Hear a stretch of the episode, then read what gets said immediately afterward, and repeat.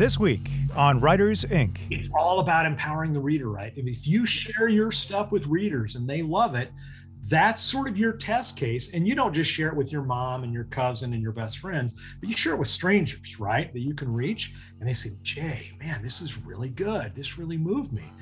That's that's a test market, right? And your if they like it, your stuff is good enough. All you need to do is put the rest of the pieces together to aggregate those readers around you so that you reach a critical mass that you're a, a viable business product for an agent and a publisher to get behind. But you know, they're they're not the arbiters of taste.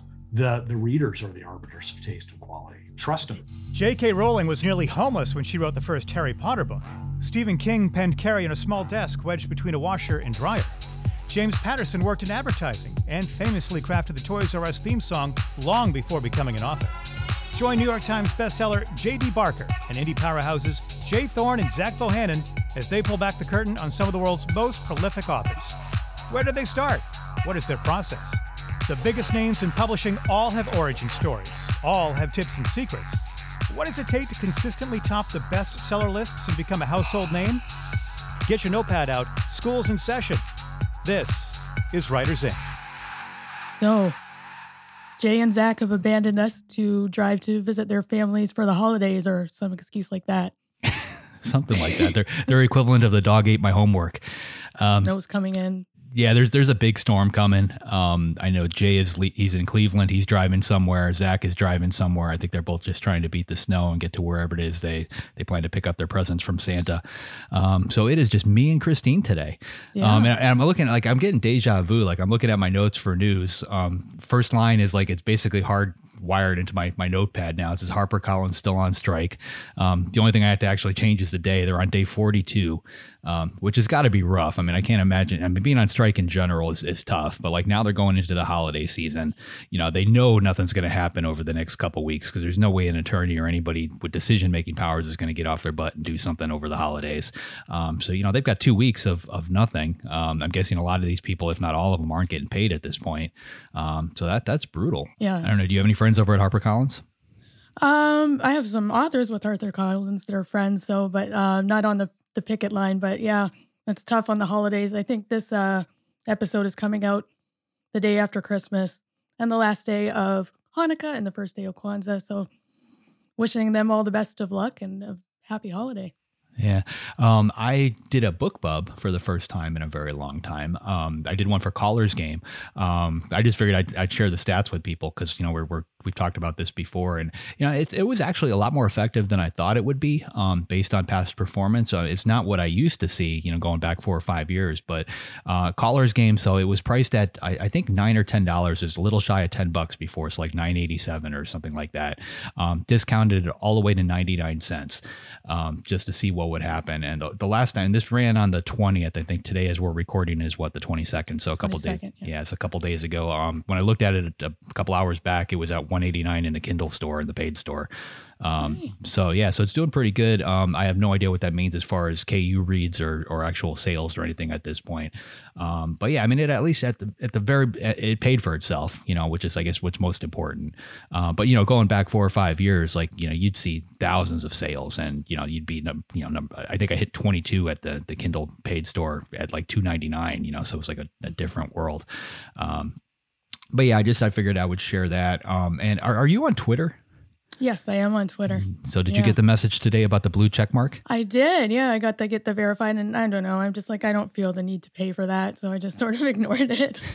I, I did at first, you know, like I just looked at it, got pissed, put my phone back down and went back to work and then like 2 minutes later I picked my phone back up and I'm like, "Well, I'll try it just to see what it does." Was that like eight dollars a month or something they charged? Uh, Eleven. Um, Eleven. Okay. Yeah, no, eight, eight, was part of the back and forth with with Stephen King. So I think originally Musk had said that he was going to charge like twenty bucks a month. Um, then Stephen King started complaining about it, and just in general. Um, and, and, I get it, like we shouldn't have to pay for this kind of thing. Um, but you know, they I think they had settled on eight dollars in that conversation, or Musk had asked him if he would be okay with eight dollars, and you know, and I'm guessing King doesn't have veto power. But yeah, so this this message just popped on my phone, eleven dollars. Um, I had to enter a phone number, verify that it was mine through a little, you know, a code, um, and now it says it's it's basically got me in some type of approval, like pending queue. So um, we'll see what happens next. Oh, cool. Yeah, you'll have to let us know what that does because I'm a little bit curious about it, but it seems pretty hefty for a blue check mark. So it does. I mean, what I'm really curious about is it says that they're going to put your tweets, you know, like in, you know, basically you get a lot more attention on the platform. Um, I think they're trying to weed out a lot of the bots and stuff that are, that are on there. Um, so I, have got some tools in place where I can measure that sort of thing. So I'm just, you know, like if I tweet something, if I retweet something, I'm, I'm just curious to see if I'm going to get a better response than what I was getting before. If I don't see anything noticeable, then I'll, I'll drop it. And I'm sure I'm not alone in all that. So they're probably going to get a surge of people signing up for this thing and probably a bunch of people backing out in a couple weeks to a month. Yeah. Yeah. Cool. Well, keep us posted on that for sure. All right. What's going on with you? Uh, not a lot. Um, not too much in the news. I did see that they're doing a fundraiser for Ukraine for the industry over there when it was disrupted by the Russian invasion. The industry pretty much got shut down. Publishers, booksellers, authors. So anyone who's interested in helping out with that, it's at uh, helpukrainebooks.org for anyone who wants to donate. All right. Well, I'll do something there for sure. Aside from that, I mean, it's been a quiet week over here. I'm just working on edits for the new book. Um, I, it, it's funny when you go back and read something, you know, like basically as a reader, you know, like I put it aside for a couple weeks. I like to do that to try and get it out of my head a little bit. Um, and now I'm just going through it. And there, there's a particular spot that I hit, like where I, I knew when I was writing it, like I was kind of going off into the weeds just a little bit. I felt that it would probably still work, but like the story was just flowing perfectly. And then I hit that spot as a reader, and it, again, it felt like it derailed me. So that's that's kind of where I'm at right now. I basically and, and I've got the ending for the book, like everything else is done. This is just a part that takes place around the 70% mark. And I just need to figure out a way to, to get around it. Because um, honestly, like it shares a lot of information that needs to get come across in the book to get the whole story out there. Um, but I need to still circle back to that ending that I have. So I guess I got to find a better way to, to communicate that. But that's where I'm at. Hopefully, hoping to finish that up in the next couple of weeks and then move on to the next project. Yeah, cool. Yeah, it's funny how that happens when you put it down for a while and then you're like, that little alarm bell I had in my head the first time I was writing this, it's come back to haunt me, and now I've got to make those edits. So yeah, yeah. I try to I, I try to trust myself as I'm actually doing the writing because it happens to me enough where like I know I'm usually right about it, but you know, yeah, uh, yeah. I was I was thinking about sending this one out to my beta readers and let them weigh in and like, well, maybe they'll you know if they catch it, then I'll do something, but you know, like they'll catch it, you know, and yep. and so I might as well just deal with it now. So that's kind of where I'm at. Yeah. Anytime I'm like, can I get away with this? My beta readers are always like, no. So that's the answer. All right. So normally we've got Jay here and he does our Kobo our Kobo read. I'm going to go ahead and do that. So Kobo Writing Life empowers you the author to take your self-publishing career into your own hands with simple tools to publish your books in any country you please. Set your price, keep all your rights and take advantage of their monthly promotional opportunities all without exclusive agreements. Get started today at kobowritinglife.com. Sounded sounded nothing like Jay. It was pretty good. I, you know, that was that was good. Uh, so JD, who do we have up this week? Um, this one's going to be fun. We've got a guy named Eric Maikranz. Um, I, I, first heard him on the self publishing formula, and I, and I, had to get this guy on the show because he, he wrote a book called The Reincarnation Papers, um, which did pretty well, but he, he indie published it. Um, but he did something really cool, and I'm not going to say what he did at this part because he talks about it in the interview, but just a really neat way to get it in front of Hollywood. Um, and it worked. He actually had a movie made. It, it aired on Netflix. It stars Mark Wahlberg. Um, they changed the title to uh, Infinite, but more or less kept the story together. So he's going to go into how that actually played out. So, an indie published author who actually got something to the screen. Here he is, Eric Maikranz. Eric, would you like to meet me for dinner in Laos? I'm sorry, I, that, that would be impossible. Tell us why. oh, Jay, this is going to be a really fun interview. I, I do have this on the on, on the bio on my website and on the on the back cover of the book. Yes, it's true. I was once uh, forcibly ex- expelled from the nation of Laos. but there's but I'm not a I'm not a drug smuggler. I'm not a hitman. I'm not a spy. Uh, it was a visa mistake that I made, but I made it in the wrong way at the wrong time. And the way that it worked is this was in 1990. This is in December of 1999 because I eventually got back into Laos after I was expelled because I got my visa in order. But I was told by everybody when I was traveling, and I was traveling like a backpacker, is that you can buy a visa for Laos at the border. I'm like, great, I'll just go and then I'll do it. Well, where I went, uh, which was way in the north of Thailand, the way that you cross the border is you get into a little dugout canoe. You go, you're shuttled across the Mekong River, which is actually super big. And then there's a little guard shack on the other side of the river where the immigrations guy is. And so I walk, I just, you know pay my 25 cents, get in the canoe, go over, walk up there, present my passport, and it doesn't have the visa in it. And he's like, "Where's your visa?" And he spoke really good English, by the way. And I'm like, "Oh, I don't have a visa. I'm here to buy a visa. Can you sell me a visa?" And then he says to me, he gets really serious, and he says, "Do you mean to tell me that you're in my country without a visa?" And the guy, there was a guard behind him who didn't speak English, I don't think, but heard the tone in his voice. And I swear I heard him cock his AK 47 behind me. And that sounds a lot like the end of your life, Jay, if you ever hear that sound. And I'm like, wow, I seem to have made a mistake. And he's like, yes, you know, my guard here will escort you back and we're kicking you out of the country. And they did. And thank God the canoe guy was still there. And I paid my money to go back. And that's how I got kicked out of Laos. And uh, I got a visa to go back in and had a wonderful time in Laos. Uh, and they're wonderful people and it's a wonderful country. Uh, but make sure you get your visa before you show up unannounced uh, at a river crossing. Not not the smart way to do it. I'm just glad to hear that you dodged any type of international incidents. I, am very relieved to hear that it all worked out in your favor. Yeah, yeah. It sounds much more mysterious on the book jacket than it does when I tell the story. I tell the story, it sounds just like a doofus American that didn't get his visa in order, right? You just need to fabricate some spy story instead. so no, uh, dinner in dinner in Laos is is off. Okay, okay, maybe um, may, maybe some other time. But we're not here to talk about Laos. Uh, you have a fascinating story uh, around your novel, The Reincarnation Papers, which came out in 2009. So this is a this is a this is a great story. I mean, there's there's a lot to this. I don't even know where to start uh, uh, because it, it is it's it's um it was a first book. Uh, it was self-published, and then you you tried something crazy that that paid off years later. How do we even get into this story? Where do we start? I think we start with what a lot of people do, which is trying to get trying to break in, trying to get your your your art, your writing in front of agents and publishers to try to get anybody to take notice in your stuff so that you can reach a wider audience. I did that with the reincarnationist papers. And um, I, I actually got an agent and we tried to shop it around and it uh, nobody really sort of understood the book and got it and um, i ended up parting ways with that agent and you know it's it's just you know i went through all of the slings and arrows that a lot of us go through trying to break in and i ran into almost all of them and there i was no publisher no agent a book that i would share with readers and readers loved it right? Readers said wow this is amazing. I want to read more.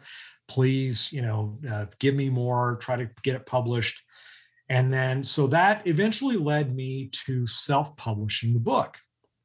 Uh, but I actually didn't stop there. I actually pressed in a lesson or two from my day job, Jay. And my day job, I, I work in IT, I work in tech, I work at a Silicon Valley giant. And one of the things that we do in product development when we're developing a new software product is something called crowdsourcing where we will ask uh, end users or end customers to collaborate with us on what features should be in the next version of the software, what should be the updates or the things that we should include to turn this into the next killer app. And then we invite them to use it, to contribute, to share back with us. And really, it's it's a way to empower those consumers, those end users, to help you take your product to a wider audience and make it more successful. And so what I did to, to employ that crowdsourcing technique, since since I'd already had an agent and I was prepared to pay an agent 15 per, 15 to 20 to 25 percent of whatever I was going to make in revenue to basically affect an introduction to somebody that would buy the book and publish it and take it to a wider audience. I basically made that same offer to readers as a reward on the front page of my book, the very first page when you crack it open. And it just said reward on the top. And then the terms on that page. And the terms were hey, read this book. If you like it, and you know anybody in publishing if you know anybody in hollywood that would you know take the book and adapt it into a major motion picture uh, and you hand this book to them or make an introduction i will give you the agent's commission for affecting that introduction if it ends up leading to a published book, a produced movie, et cetera, et cetera. And that's basically that was that those were the rules. And then I self-published it, put it out on Amazon. This was before Amazon KDP and even uh, CreateSpace, which was the one after that. I actually did this on Lightning Source um, and and and got it got it out on Amazon. But that's you know that's how far back this was back in 2008 2009. And then I priced it as low as I could, which was 99 cents for the digital copy. It was actually free for a while until they made uh, everybody bump it up to 99 cents. And then I had the print version basically at cost for my printing costs so that it wasn't a loss leader. And then I just, you know, I tried to do whatever uh, publicity I could, which was very minimal as a self published author in 2009. And then I sent these copies out into the world with this reward. And Jay, this sounds like the craziest message in a bottle marketing scheme idea in the world, right up until it works. And man, when it works, you look like a genius. uh, and then, and you know, those are two sides of the same coin, right? And the crazy thing is, I'll never forget this Thanksgiving Day 2010. It was about a year and a half later. Uh, and in that year and a half, I, I'd, I'd, get an email every once in a while. Hey, I read this book. I really loved it. You know, my brother, you know, his babysitter is, you know, friends with somebody who babysits for, you know, uh, you know, Michael Bay, right? And stuff like that, right? There's always be some, you know, so six degrees of separation to get to Kevin Bacon or somebody in Hollywood that can make it into a movie. But on Thanksgiving Day 2010, I get this email from this guy. His name is Rafi. And Rafi found a copy of the book. Actually, let me uh, let me get a copy of it. I think we're just doing audio, but uh, uh, it was this one, right? This is the reward edition, the old one and he found a copy of it and he read it, but he found a copy of it in a hostel in Nepal, of all places. How it got there, I have no clue. I'll tell you where it was, and it wasn't in Laos. It wasn't in Laos. I didn't get it there. I didn't make it that far. Um, and and he found it and you know I, I, the way he told me the story is like he was just there in that hostel. And if you ever travel as like a backpacker in hostels you know people don't like to carry around a library of books in their bags so they'll read a book they finish it right? They don't want to carry war and peace through southeast asia so they'll leave it in the hostel right? And somebody else picks it up and reads it. And it's sort of like a sharing library uh, an informal sharing library that he found it there and read it and really loved it. I mean, really loved it to the point that he emailed me and said, Hey, I'm an assistant to a director in Hollywood that the name of which, uh, his name you would know. And I love this book and I can totally get this made into a movie. Has anybody claimed the reward yet? And I said, No, nobody's claimed it. He's like, Dude, I'm going to do this. So when he got back from Asia, he actually sent me a finder's agreement a contract that basically was the same terms as I as I'd done in the in the crowdsource reward. And then he I signed it with him and he went to work and it took him 7 years of work. But he eventually got it sold to Paramount Pictures as the movie Infinite starring Mark Wahlberg, Chiwetel Ejiofor, Dylan O'Brien and Sophie Cookson and it uh, released during COVID uh, last year in June of last year. and you know has been on paramount plus it's on amazon in a lot of geographies. I don't think it's on amazon in the us but it is in europe and asia. And i think it goes on amazon prime in latin america i think this saturday.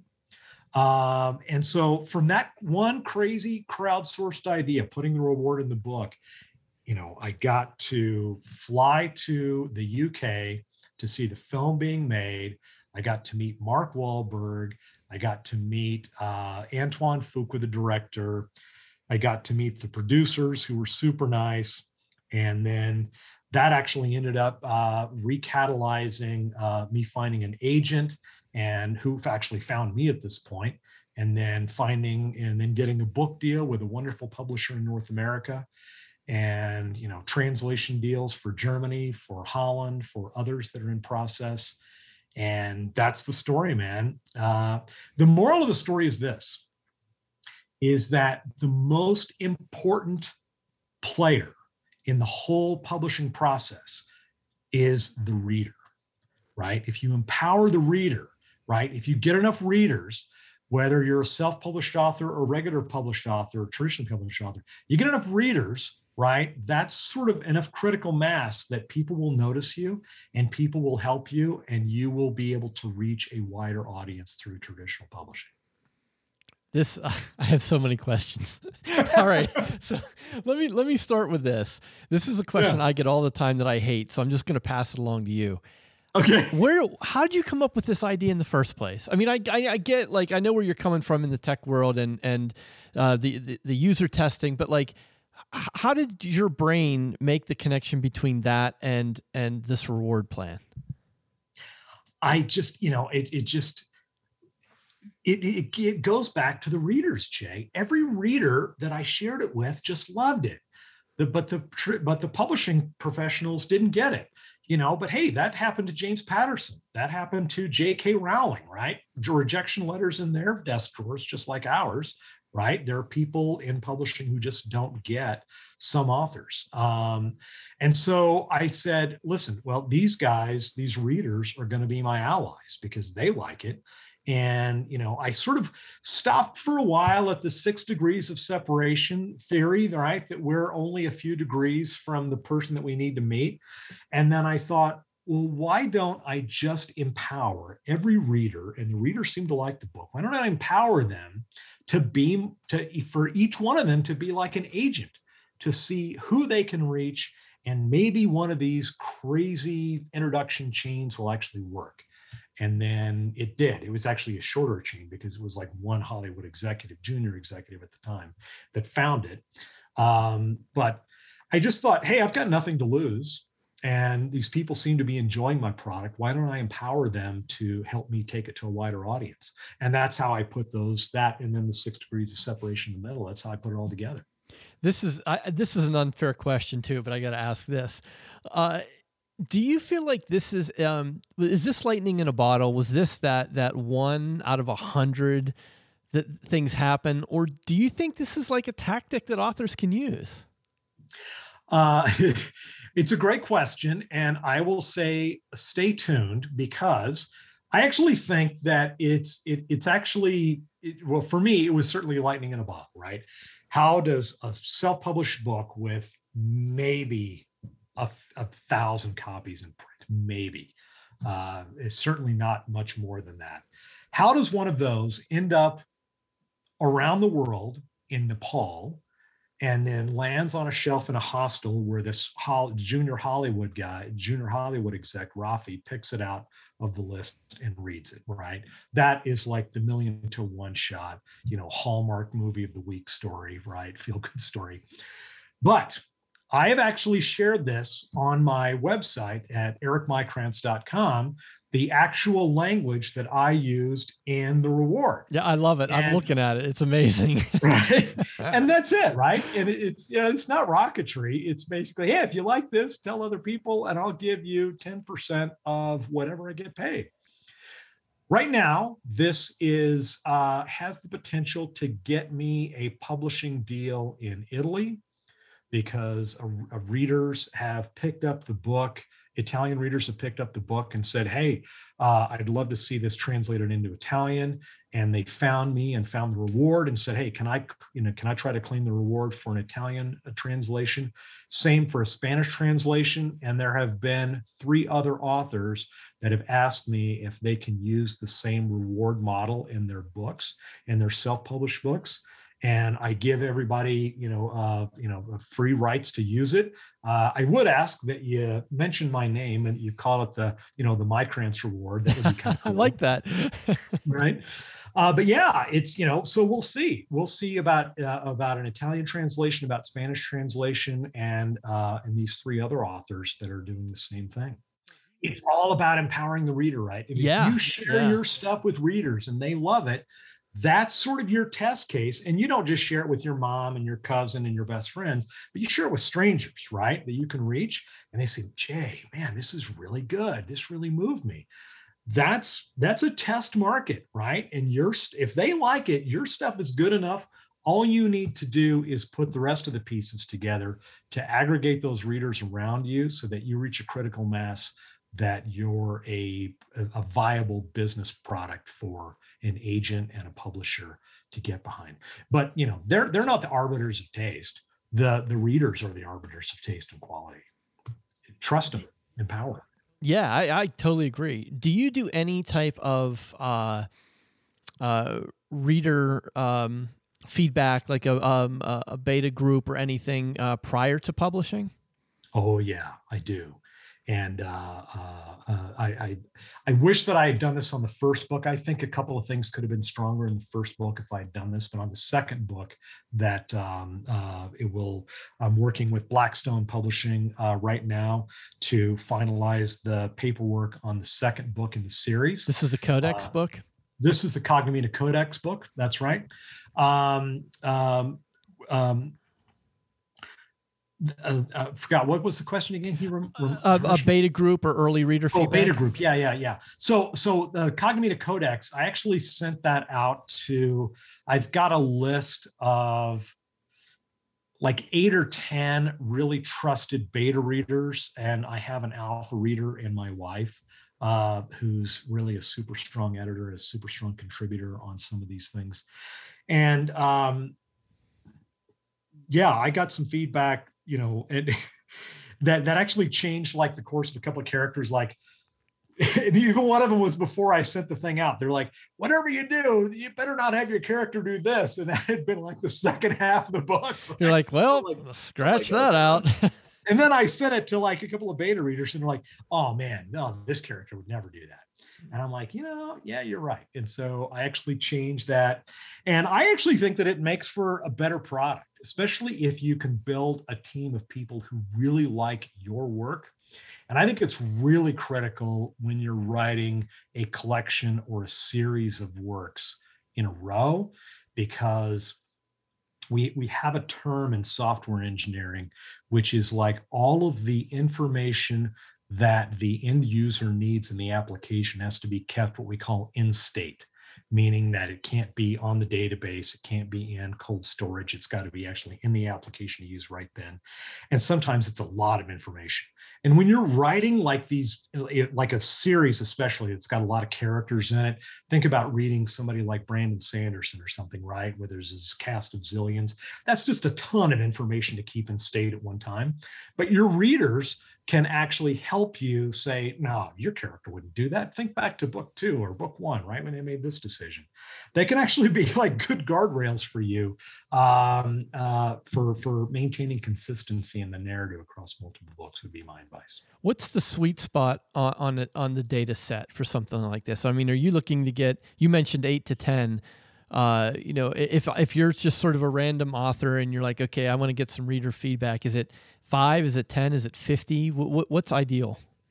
I think you should try to find uh, 10 to 12. If you find 10 to 12, you'll find uh, seven to nine that'll agree to read it, and then you'll have five to six that will read it. And then from that feedback, you'll get good feedback from about 80% of them, has been my math so far. Okay. Okay. That's, that's helpful to know. Yeah. And so then I guess if uh, you know taking that approach and combining it with the reward, it seems like you're you're really stacking the deck in your favor. I, I hope so. Right. Yeah. I, I, I hope so. I'll, listen, I'm, I'm going to take every advantage that I can. Uh, and, you know, I just, you know, again, trust your readers, right? Empower your readers, aggregate readers to you, get readers any way that you can, give stuff away, uh, you know, get them to read it and give their feedback on it and just try to get as many people interact as many readers interacting with your stuff as possible and giving you feedback they'll tell you what's good and what's not good Yeah. and they'll make you a better writer Yeah. Well, let's let's back let's back it up a little bit then. Tell us a little bit about, about your process. Uh, do you have a, a particular place or time when you write? Are you on a computer? Are you dictating? Give us a little insight there. Yeah, so it's been a journey for me. Like when I wrote the first book, I wrote it all in longhand and I wrote it all in spiral notebooks. Wow. And I wrote it all. Yeah, and it's it's no lightweight book. It's 129,000 126,000 words. So it's, you know, it's it's a little oversized. And um uh, you know, I, I've read about other authors that do that. And, you know, when you transcribe it, it's sort of like an automatic second draft because you're taking it from the written page into a word processing program uh, where you can actually work with it. I actually found that to be true, but then I also realized that that is a very slow manufacturing process. Um, and if you think about writing from uh, from a from a business point of view, and you know the whole subtitle of your of your of your uh, blog, right, in your in your podcast is the business of writing. Uh, we need to be thinking about how to lean out our manufacturing and get our stuff as good as it can be, commercial quality good, as quickly and as easily as possible. So now I write on a computer uh, in this room right now. Um, and I get up every morning when I'm writing uh, at 5 a.m. and I'll usually meditate for a few minutes. I'll try to get the scenes or the dialogue in my head. And then I will try to write a thousand words a day. Usually takes about three hours. Uh, sometimes less. Uh, oftentimes, I find the more the, the more days you do it in a row, it's sort of like a continuous game hitting streak in baseball, right? The the more you do it, the better you get. That after a couple of weeks of this, I would be consistently hitting 1100, 1200, 1400 words a day uh, before I would just kind of burn out and fatigue. And that's the process. And I just will, I'll do that until I get the first draft done and I go from beginning to end and I try to get it all out and then I have to let it set uh, and cool for a while before I pick it up again, and then take a look at the second draft, and then the third and the fourth, and like I'm on draft nine or ten right now, right? And it's you know Salman Rushdie said all writing is rewriting, right? So I think that's Salman Rushdie. Um, so that's the process. Um, is uh, you know the, the hard part for me is getting the first draft done and just doing it over and over and over until you have one contiguous piece of work. And then um uh, and then yeah that's so that's how i do it. Do you write from an outline? Yes i'm uh, i'm definitely a a, uh, a a plotter and a planner and not a pantser or uh, to use uh, I think the George I think George Martin uses uh, architect versus gardener, right? yeah, I've got to structure the whole thing like and it's funny like I'll have like like those uh, like in the mafia trials where they have the things posted on the wall with the circles and the arrows and everything. I'll have that like on one full wall in this room. Uh, I actually saw a picture of John Grisham in his writing studio, and he's got like these vertically oriented whiteboards, the dry erase whiteboards, and he's got like six of them around his writing table. So, and he, you know, so yeah, I'm definitely in that camp and not the more organic uh, gardener or pantser camp. Fair enough. I uh, I usually wrap up with a with a pretty standard question. I'm gonna I'm gonna change a little bit here on the fly based on on who you are and what you've done. So I, I hope you're I hope you're up for this. It's not a hard sure question. sure sure. Yeah. Well, we're not having dinner in Laos, so that's right. We're we're not in Laos, so it's all good. Uh, I, I like to ask writers where they think the publishing industry is headed, but I think you kind of already know. Like I, I think you have this little, um, you have this angle, maybe coming from the tech side. uh, you're looking at sort of a decentralized future. Like you're you're looking like this reward idea sort of cuts out the middleman between the the author and, and the publisher, and and so in a way, it's it's sort of this decentralized look at it. Uh, is is that a, a trend you see happening in publishing? Do you feel as though um, more of the opportunity and responsibility is going to be hitting the author's shoulders versus, say, agents or acquiring editors? I do. Uh, I definitely do.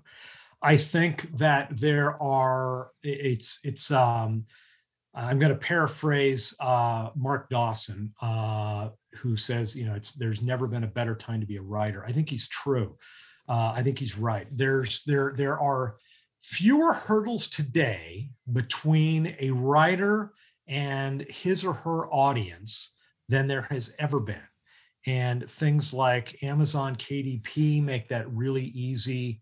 Uh, even if you're not doing it in long form format, right? Things like Substack make it really easy to reach uh, and, and a, a readership and to build a readership.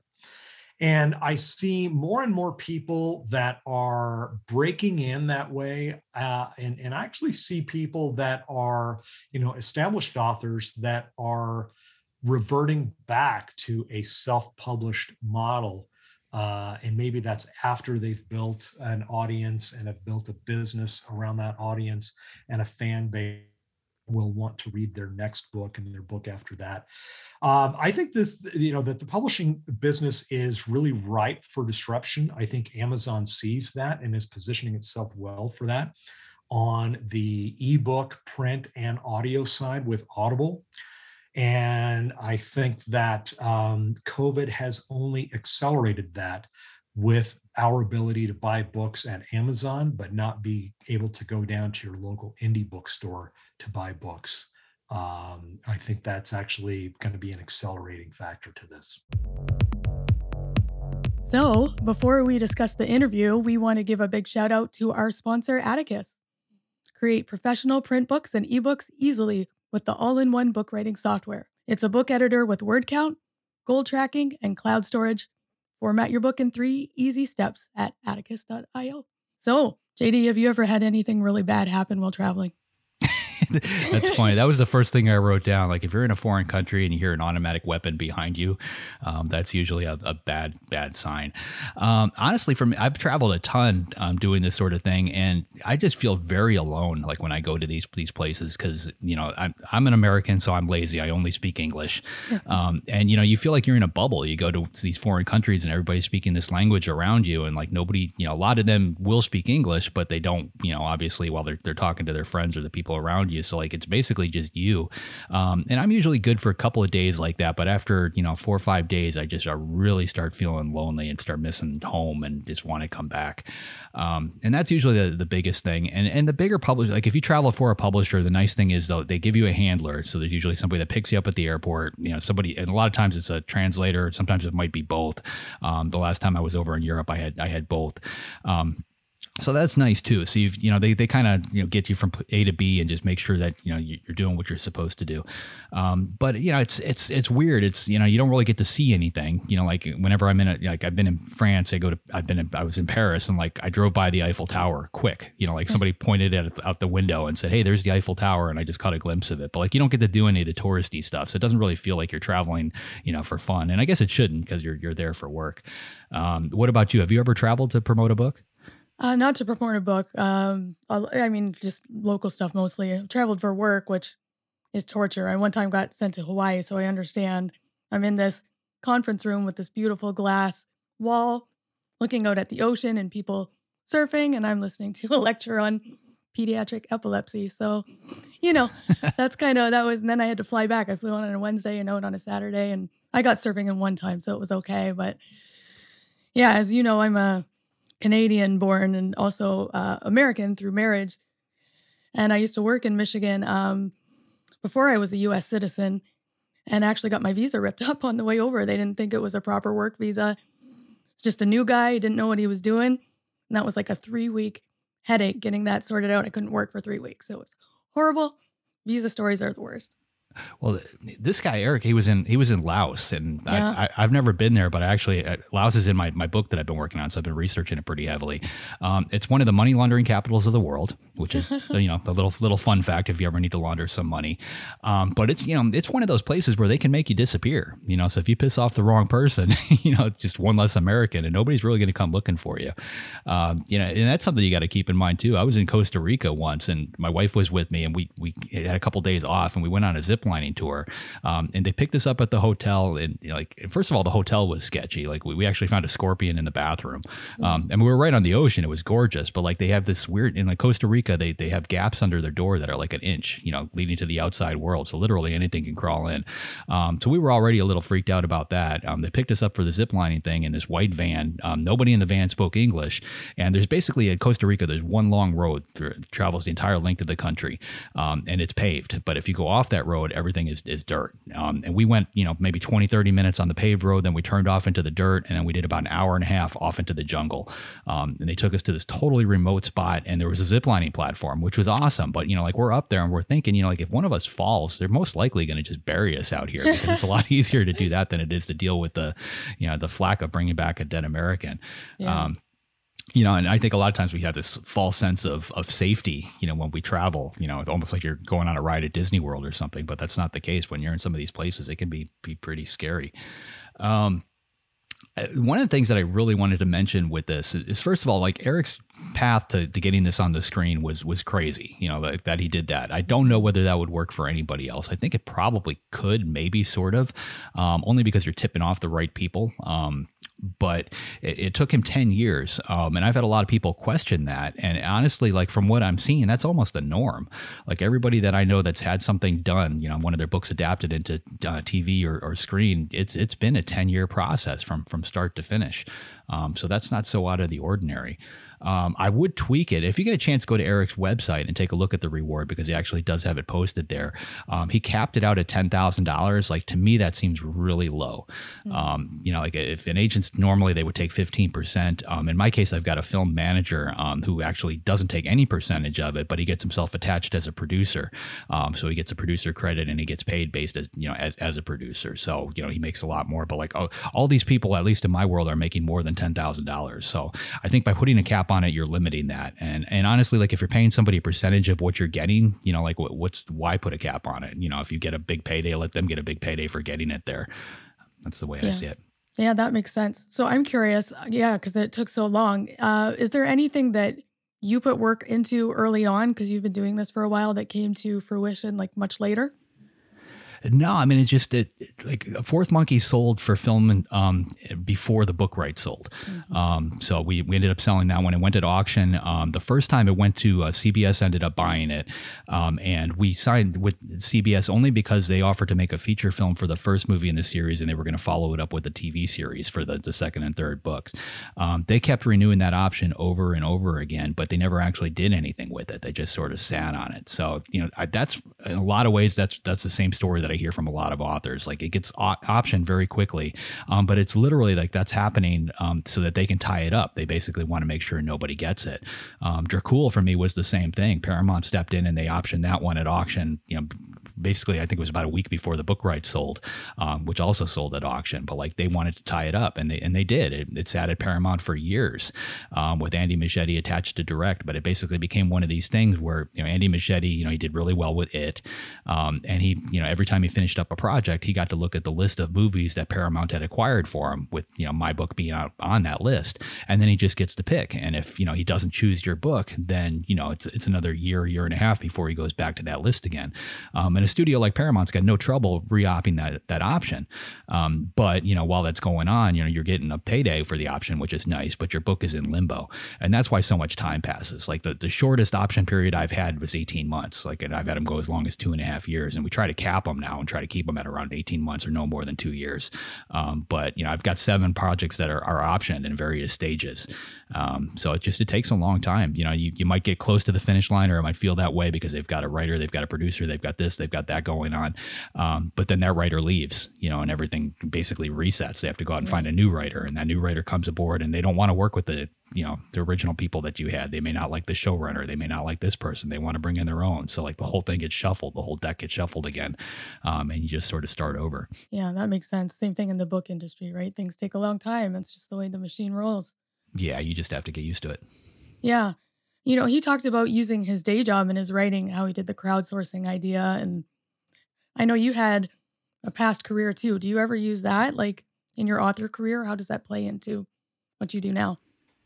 Um, well, my last real job, I was a chief compliance officer at a brokerage firm, so I worked in finance, Mm-hmm. um, and and I do pull on that knowledge quite a bit. Um, you know, even like the comment, like I knew Laos was a money laundering capital just because I've seen that list a million times coming out of you know the government. Um, you know, so I pull from that occasionally. There, there is certain financial aspects that I, I, I grab and put in there, um, but for the most part, I've tried to to, to get away from it because, frankly, I, I hate the corporate world. like, I, and like I, I don't want to end up in therapy again because I'm bringing it back if I don't have to. Yeah. I think that's the same with most authors, right? Like we're doing this because we don't want to be corporate. So that makes total sense.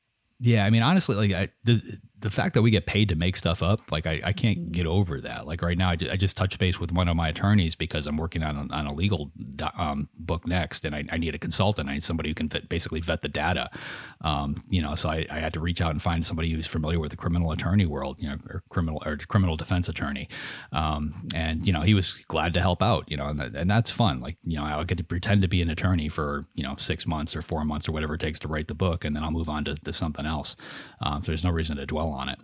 Yeah, it's fun to do that too. Do research into one profession. I love digging into research for writing and then moving on. Um, the other thing I thought was interesting when he was talking about re- beta readers with his background and his math that went into that, and he came up with five to six beta readers as the magic number, and that seems to be what you use and other people use. Do you think that's a fair assessment? Like six uh, is the magic eh, number for beta readers. Uh, for me, it's, it seems like the right number, and I, I I don't really know how I, I landed on that. Um, you know, I, I know a lot of people that use beta readers, and I know some that, that go to the bigger. You know, they've got thirty or forty of them, and they send that ebook out, and you know, it's, it's hit or miss. I think in in, in my world, I, I use a printed copy, so my beta readers get a, a physical copy of the book. Um, I print it oversized and give them room to, to write um, in the margins between lines and things like that. Um, I think because I'm giving them something physical, I think it adds a certain urgency to it, or it makes them feel a little bit more obligated to actually do the work um, than they would if you just got an email with a you know Word doc attached to it. Um, but I, I've it, I was trying to think back, and like I've only had one beta reader I think over my books that has not met my one month deadline. I usually give them 30 days to, to get it back to me. Um, they've all been very good about that. Um, so I guess I'm I'm pretty lucky there. Um, from my standpoint, when from a process standpoint, I get those copies back. I, I lay them all out on my desk. I open them all up to the first page, you know, and I basically look for the you know whatever notes, comments everybody gave me on that first page, and then I flip on to the next one. So six is just a you know a decent enough number where I've got enough comments from different people, different opinions, where I think it's worthwhile. Um, anything more than that, and I would need a bigger desk. Yeah, so they fit well on the table. That's why they're the magic number. Makes Yep. sense. Well, excellent. Well, I really enjoyed hearing about Eric's experience. So, JD, who's up next week? Next week, we've got Tom Carnell. Uh, he's a horror author, um, best known for short stories. He's been featured in a lot of publications. Um, you know, some of the bigger names too, like Fangoria and Dread Central. Uh, his latest title is called Horror Book, and it released earlier this year. Great. Sounds fantastic. I can't wait. If you'd like to be notified as soon as new episodes publish, make sure you go to writersinkpodcast.com and sign up now. We'll see you next episode and have a great week of writing. Authors want to get paid to do what you love? Enroll at Ghostwriting University, the only all in one online course taught by one of the world's best co writers, Alex Cody Foster. Learn how to conduct fascinating interviews, craft a compelling book proposal, find your white whale, and build a dazzling portfolio that attracts highly lucrative deals. If you can write, GU can teach you how to launch a successful ghostwriting business. Join now. Thanks for listening to this episode of Writers Ink. Access the show notes and leave a comment at writersinkpodcast.com.